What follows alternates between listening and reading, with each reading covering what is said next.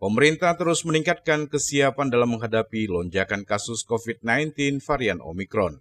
Ini tidak hanya dilakukan di Jawa Bali, tapi juga di luar Jawa Bali yang cenderung mengalami keterlambatan lonjakan kasus dibandingkan di Jawa Bali.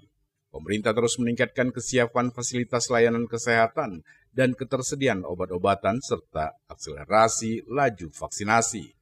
Hal tersebut disampaikan oleh Menteri Koordinator Bidang Perekonomian Erlangga Hartarto sekaligus Koordinator Pemberlakuan Pembatasan Kegiatan Masyarakat atau PPKM luar Jawa Bali usai mengikuti rapat terbatas mengenai evaluasi PPKM yang dipimpin oleh Presiden Joko Widodo. Terkait laju vaksinasi di luar Jawa Bali, Erlangga mengungkapkan hanya dua provinsi yang memiliki capaian dosis kedua di atas 70 persen, yaitu Kepulauan Riau dan Kalimantan Timur. Tidak hanya dosis pertama dan kedua menurut Menko Ekon, tidak hanya dosis pertama dan kedua menurut Menteri Perekonomian, pemerintah juga akan mengakselerasi pelaksanaan vaksinasi dosis lanjutan atau booster. Pelaksanaan vaksinasi diprioritaskan kepada kelompok rentan. Terkait perkembangan kasus COVID-19 di luar Jawa Bali, Erlangga mengungkapkan adanya peningkatan angka reproduksi kasus efektif di beberapa daerah. Kalimantan meningkat menjadi 1,02, Maluku menjadi 1,12, Papua menjadi 1,07, Nusa Tenggara menjadi 1,04, dan Sulawesi menjadi 1,02. Hanya Sumatera yang angka RT-nya tetap di 1,02. Meskipun proporsi kasus masih rendah, namun Erlangga mengungkapkan adanya lonjakan kasus yang signifikan di luar Jawa dan Bali.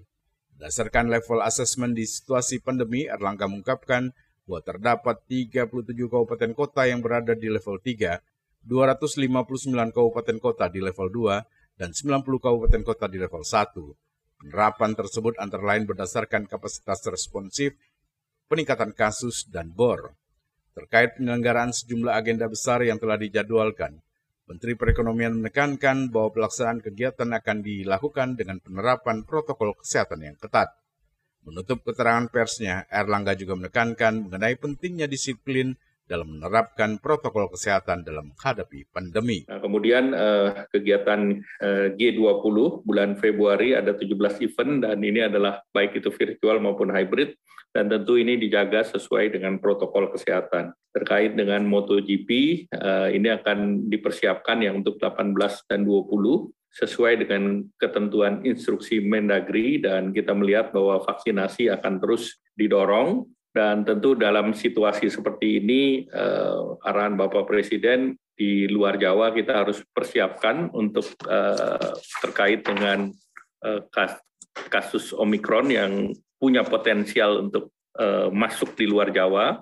Dan juga eh, kesiapan terhadap manajemen terutama untuk telemedicine eh, dan juga ketersediaan obat-obatan di daerah yang perlu disiapkan sambil mengakselerasi eh, vaksinasi dan tentu juga peningkatan eh, protokol kesehatan untuk penggunaan masker, menjaga jarak dan mencuci tangan dan tentu berbagai kegiatan ini akan disesuaikan dengan situasi di daerah masing-masing.